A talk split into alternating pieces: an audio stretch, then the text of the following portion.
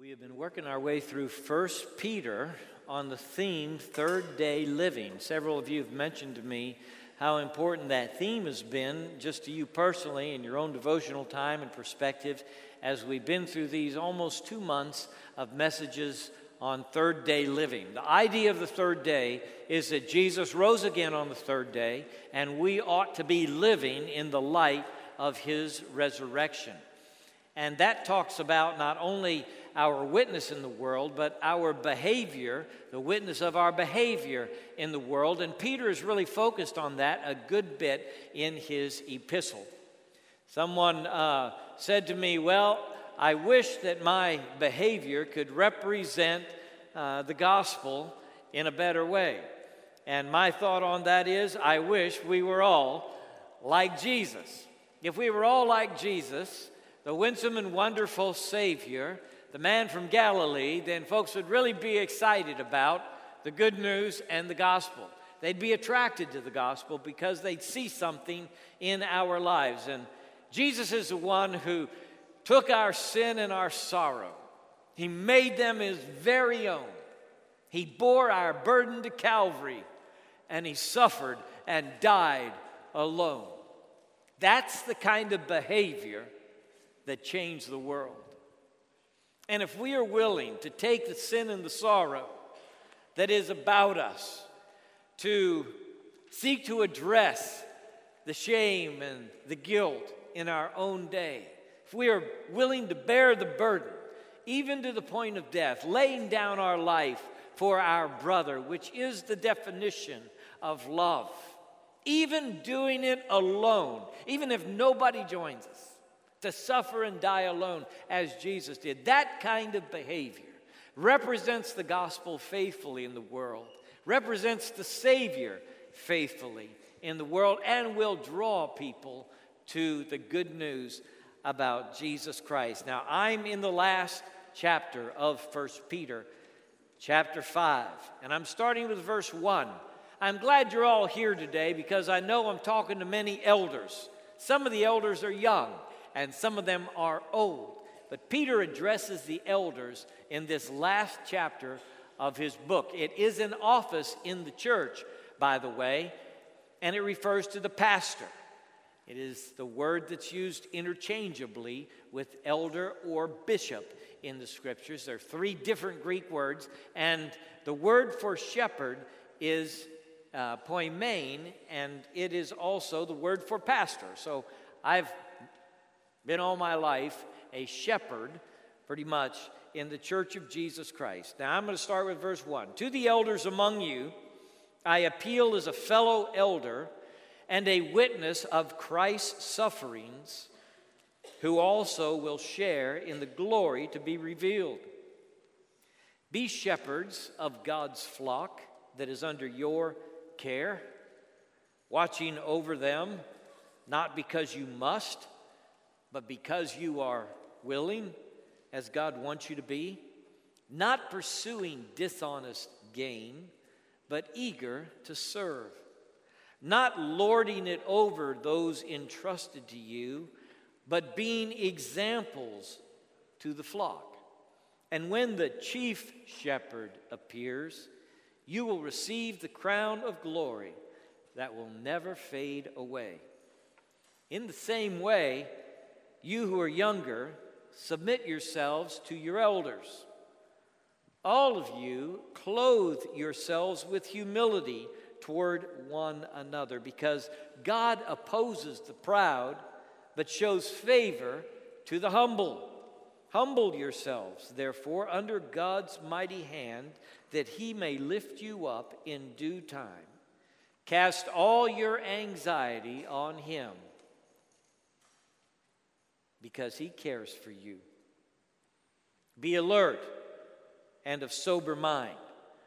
Your enemy, the devil, prowls around like a roaring lion looking for someone to devour.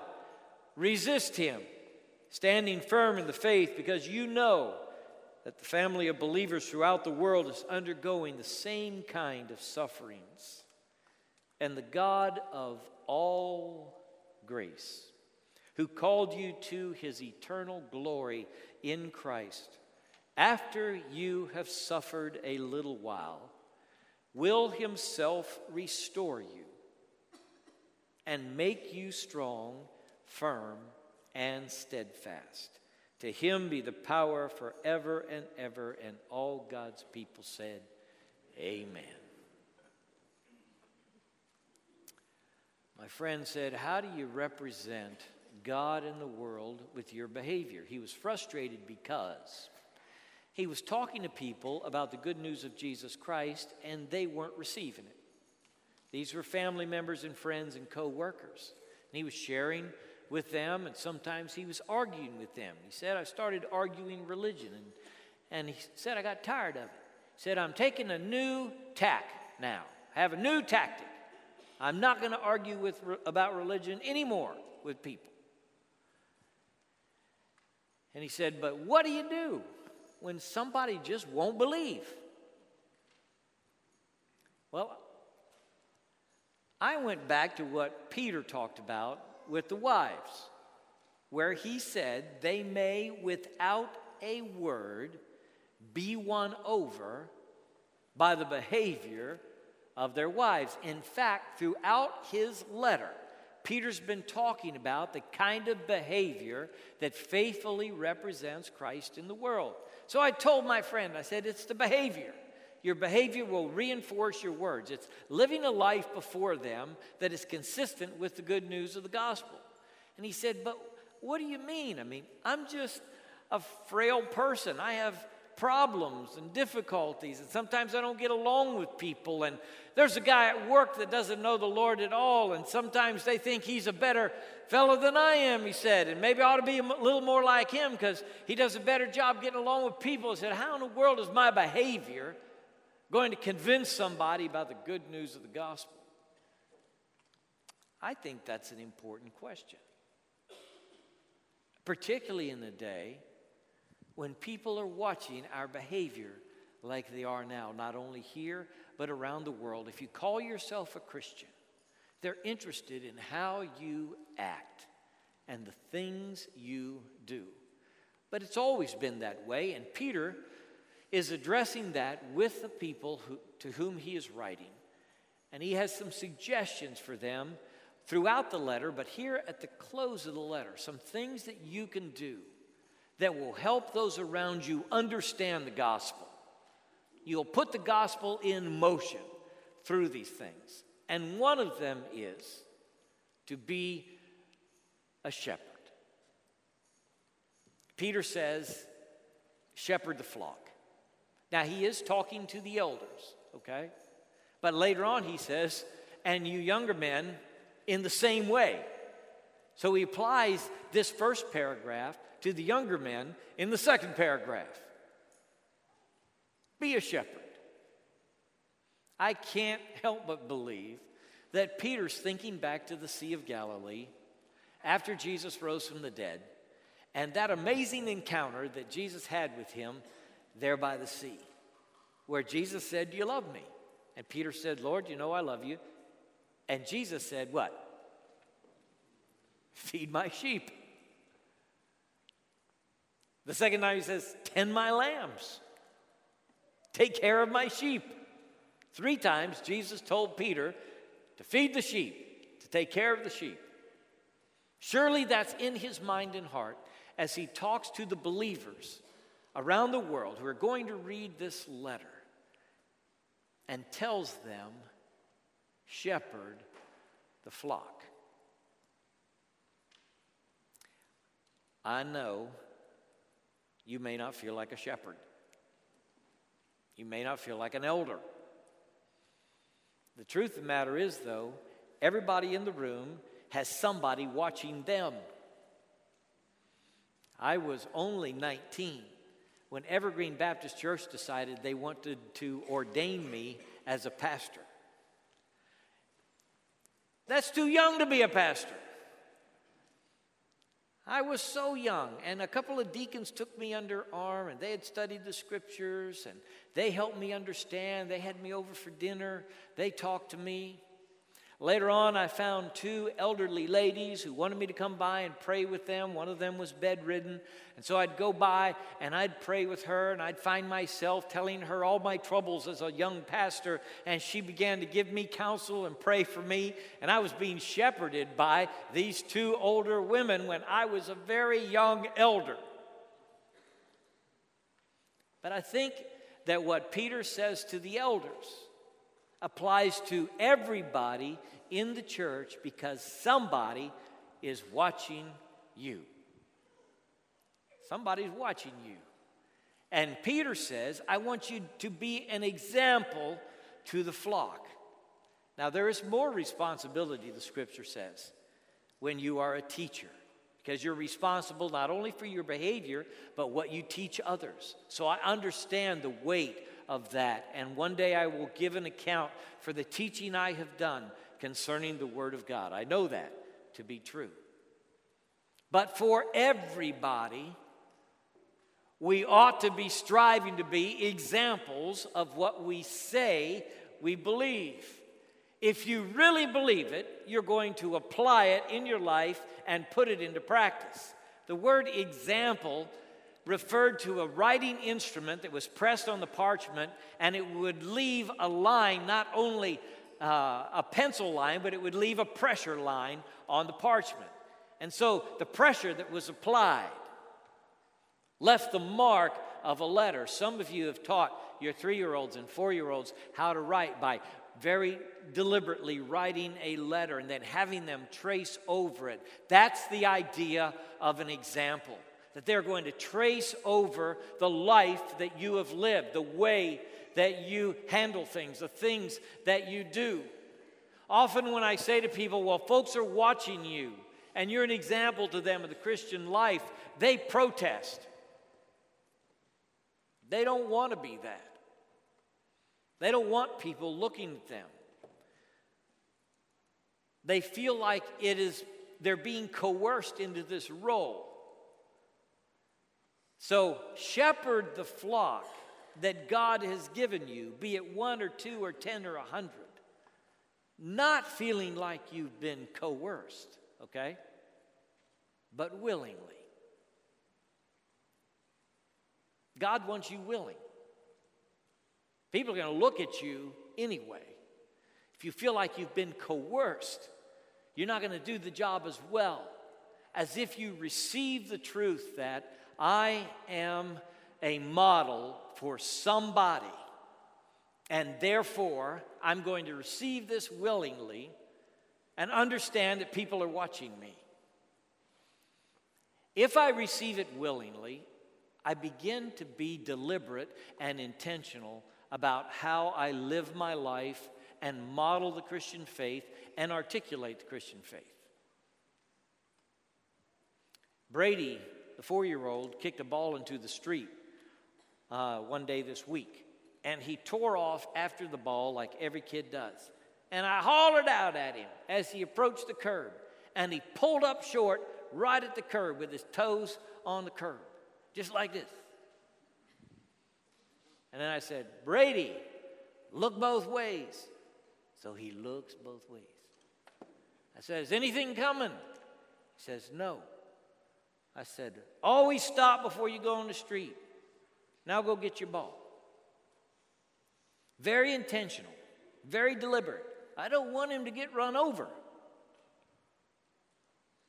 We need to apply that spiritually in regard to the gospel for the sake of the people who are watching us and waiting for our instruction. We need to be intentional and deliberate about conveying these truths.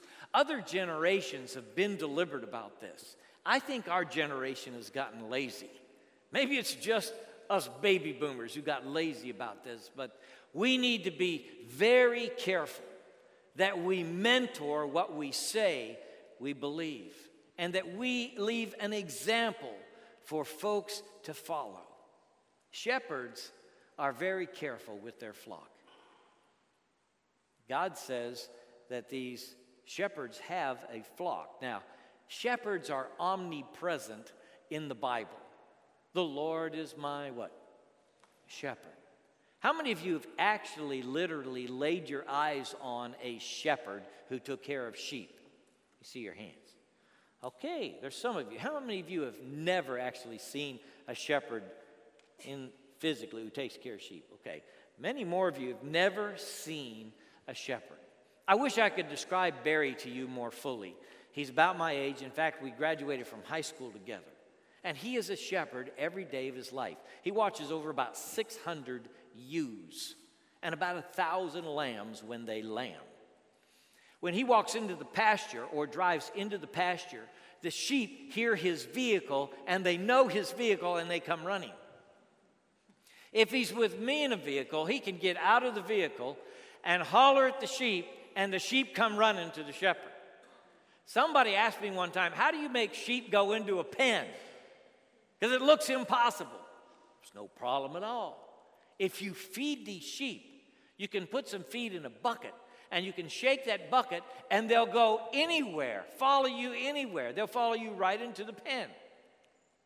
I guarantee it's true. If Barry, the shepherd, is having a conversation with his brother Charles about one of the sheep, he can identify a sheep in our, on our farm by a ragged ear or some other quality or characteristic of that sheep, and Charles will know immediately what sheep he's talking about. And they'll have a conversation about that sheep and whether it's doing well or not. They observe how the sheep eat and how they drink, all kind of things you never would imagine. But if you listen in, you realize this shepherd really cares about the sheep. He watches over those sheep and he knows them quite well. They're very deliberate in their care of the sheep, they have a lot invested in them. Those shepherds were out in the field the night that Jesus was born. I think, this is my theory, I've never read this anywhere, okay? I think they're out there because the ewes are having their lambs. They always do, somewhere near to the winter equinox. And when the ewes are having their lambs, those shepherds are out there watching over those little lambs and the sheep because both the mother and the lamb are most vulnerable when they are having, uh, when that lamb's being born. So they're just taking care of them.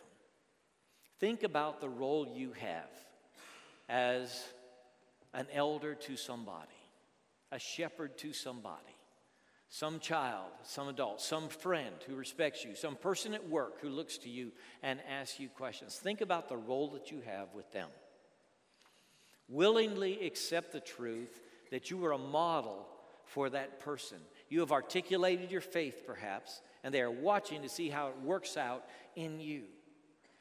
The power of persuasion in your behavior is enhanced and maximized when you willingly accept this truth that you cannot only speak the gospel, but you must live the gospel before these people with whom you have relationships. It is vitally important that you accept this willingly, that you take on this responsibility, that you live it out. Thank you to all of you who are small group leaders, who lead our mission teams into the city every week. You too are shepherding flocks. I hope you see it that way, that you are in the role of a mentor to people. Most of us learn by doing. We process things theoretically, and some of us learn by hearing and seeing, but many of us learn best by doing. And when we carry somebody with us to a feeding station or to the nursing home or to the juvenile detention center. When we take somebody with us to make a visit or deliver a meal, we're helping them understand the gospel. And sometimes people don't even get the gospel until they have done it, until they have actively cared for somebody in the name of Jesus. And then they look back and say, oh, all right, I think I understand this. I see what you were doing. My father did this for us when we were just little. He took us with us on multi day mission trips to Mexico and had us sing in the churches and minister in whatever way we could in the orphanages. Do the gospel, and you will learn it. It will get embedded in your heart, in your soul. You are shepherds. You're taking care of a flock. Don't do it under constraint, do it willingly. You have a chief shepherd to whom you will give account one day. Second thing about your behavior humble yourself. Humble yourself. He says, be humble. He says it over and over again in this letter. He is calling for humility. One of his favorite words in this letter is submit. He uses it here in this passage. Submit yourselves. Be humble. Humble yourselves. Something about Jesus, so attractive to all of us. He focused on others, he cared for them, he laid down his life for his friends. It is a powerful way to live. Peter says, clothe yourselves with humility. It was Shakespeare who said, the clothes make the man. You remember that?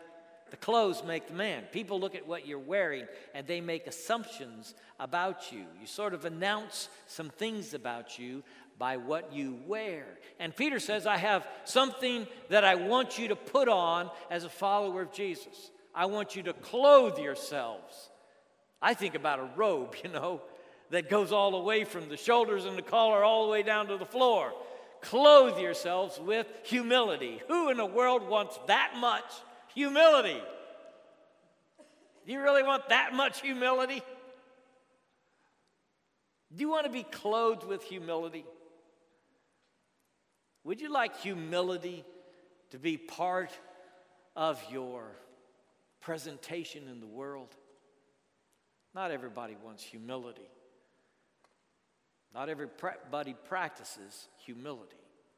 But we serve a humble God who bent down to care for us, and a humble Lord who laid aside his other tasks and knelt down in front of the disciples and washed their feet. This drama of Jesus washing the feet of the disciples, it so impacts us. Everybody who's ever read about it remembers it to this day. Peter, who experienced it, protested when Jesus first tried to wash his feet. Never, you're never going to wash my feet. And Jesus said, Look, I, if I, you don't let me wash your feet, you have no part in me. And so Peter consented to having his feet washed. Jesus sat down after he washed the feet of the disciples and he said, I've given you a model. I've given you an example. I want you to behave like this. My friend says, What kind of behavior would actually get the attention of people in the world? How can I inflesh the gospel with my behavior? Maybe it's here. Maybe it's right here in the foot washing. Maybe there is, in fact, in your life today, with somebody that you really care about, an act of foot washing that you could accomplish that would, more than anything you could say, dramatically demonstrate the gospel. Think about it. Is there somebody with a need in your life to whom you could go at some cost to yourself and demonstrate your love for them by serving them.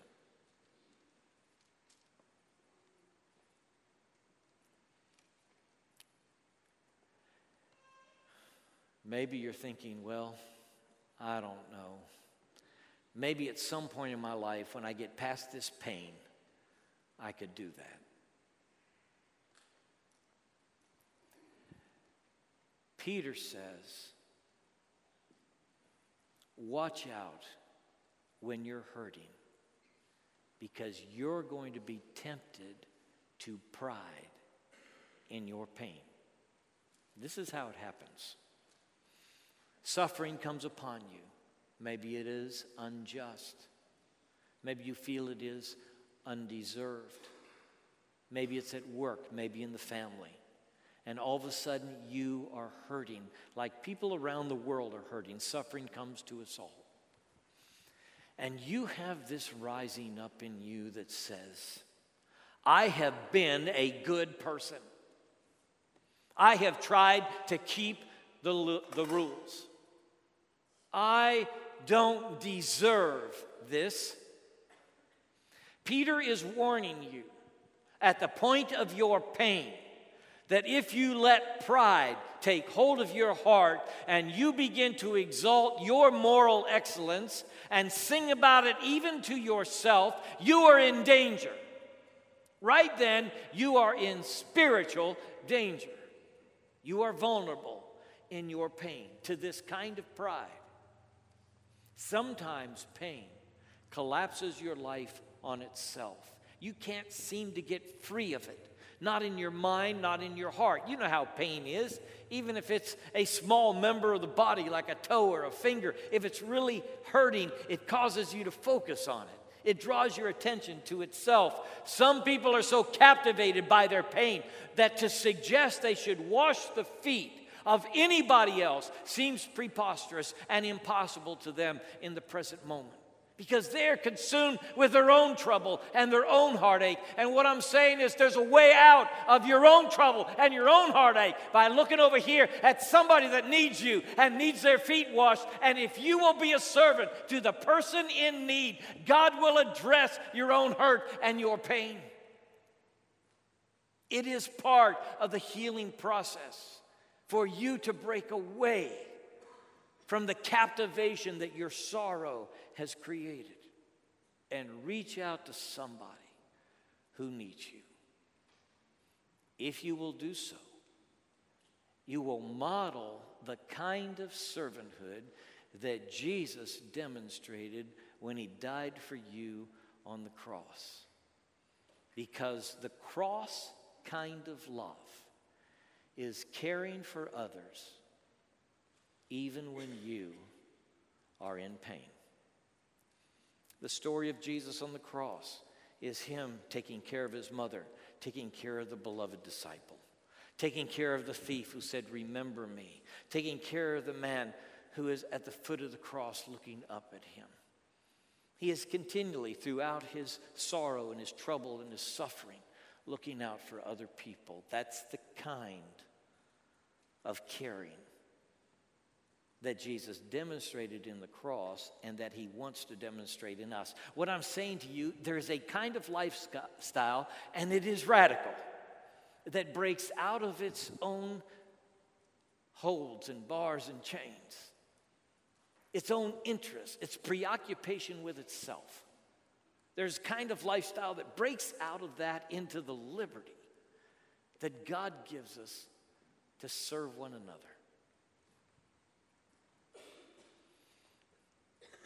Humble yourselves, that is, see yourself as a servant. Don't lord it over other people. Peter says here, not lording over the flock, but loving them and caring for them.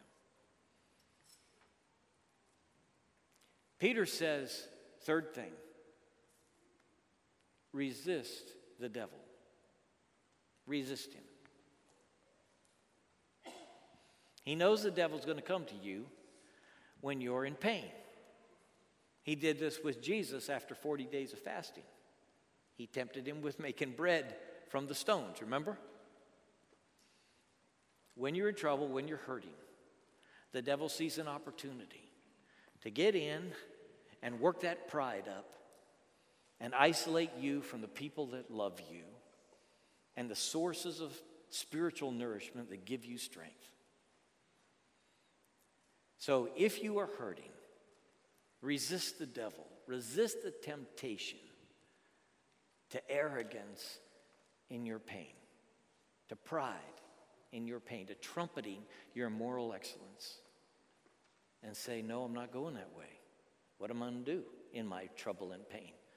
I'm going to seek to be clothed with humility and be the servant God has called me to be every day, in every way. If you decide that you're going to model the Christian faith for people who are watching you, the devil's going to come after you. He is looking for somebody to devour. And you must resist him. After having two prominent ministers in our community fall in the way they have fallen, wouldn't it be wise for every person in this room right now to look at your own life and say, Lord, is it I?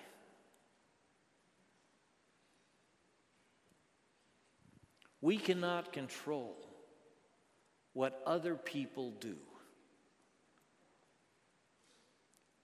We should continually look to Jesus more so to, than to people. We can't help it. We look to people.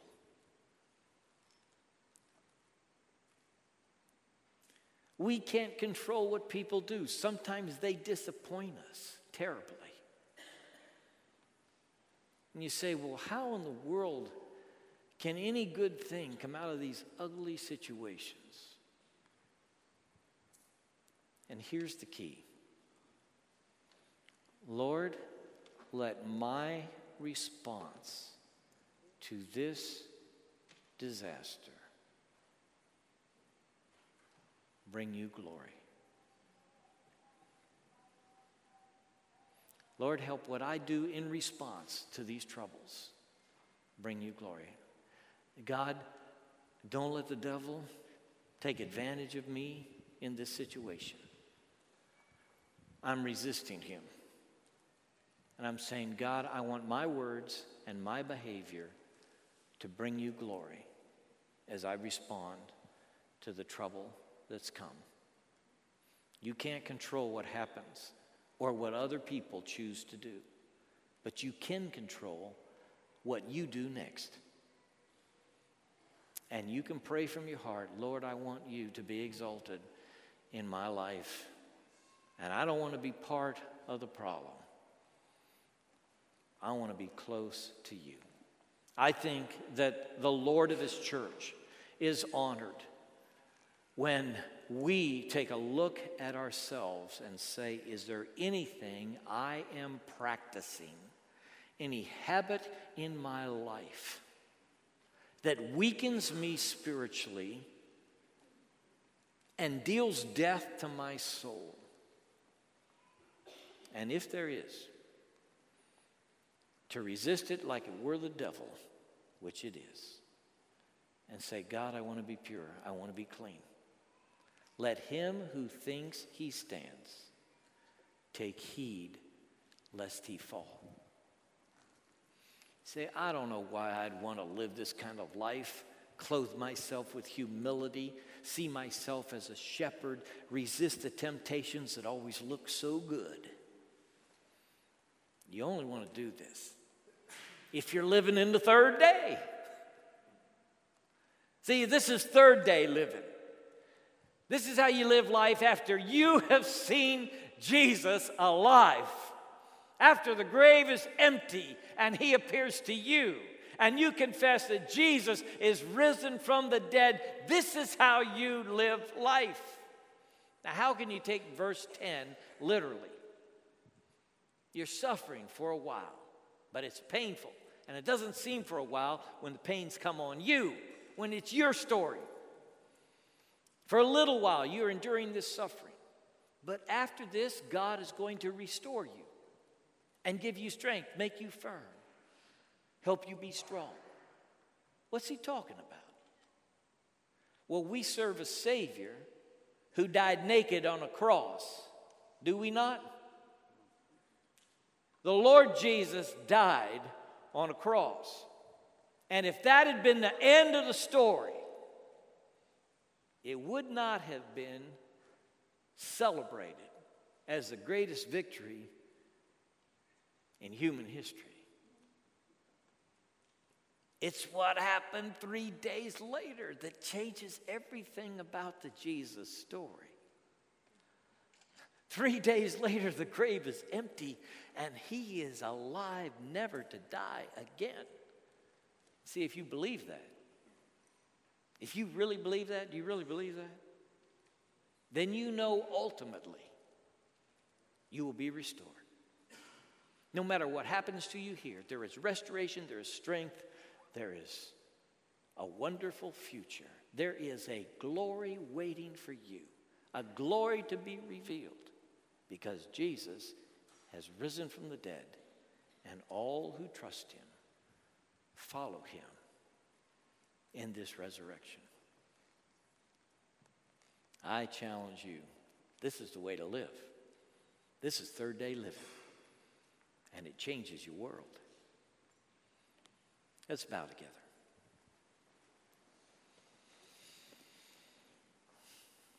Heavenly Father, Lord, we confess that we believe in the resurrection of Jesus. We're third day people. But Father, sometimes we don't live that way. So we pray that you would help us, make our life consistent with our words. Help us to value the things that are eternal, not to be captured by the things that are temporary. Lord, help us to receive joyfully and willingly the challenge of not only speaking your word, but modeling what it means to be a follower of Jesus. God, give us strength to put on the garment of humility, to live in the world this way because it's how you lived, and we're following you. Show us the one in our life who needs a foot washing. God, help us to be strong enough, brave enough, big enough to wash their feet and so demonstrate the love of Christ to them.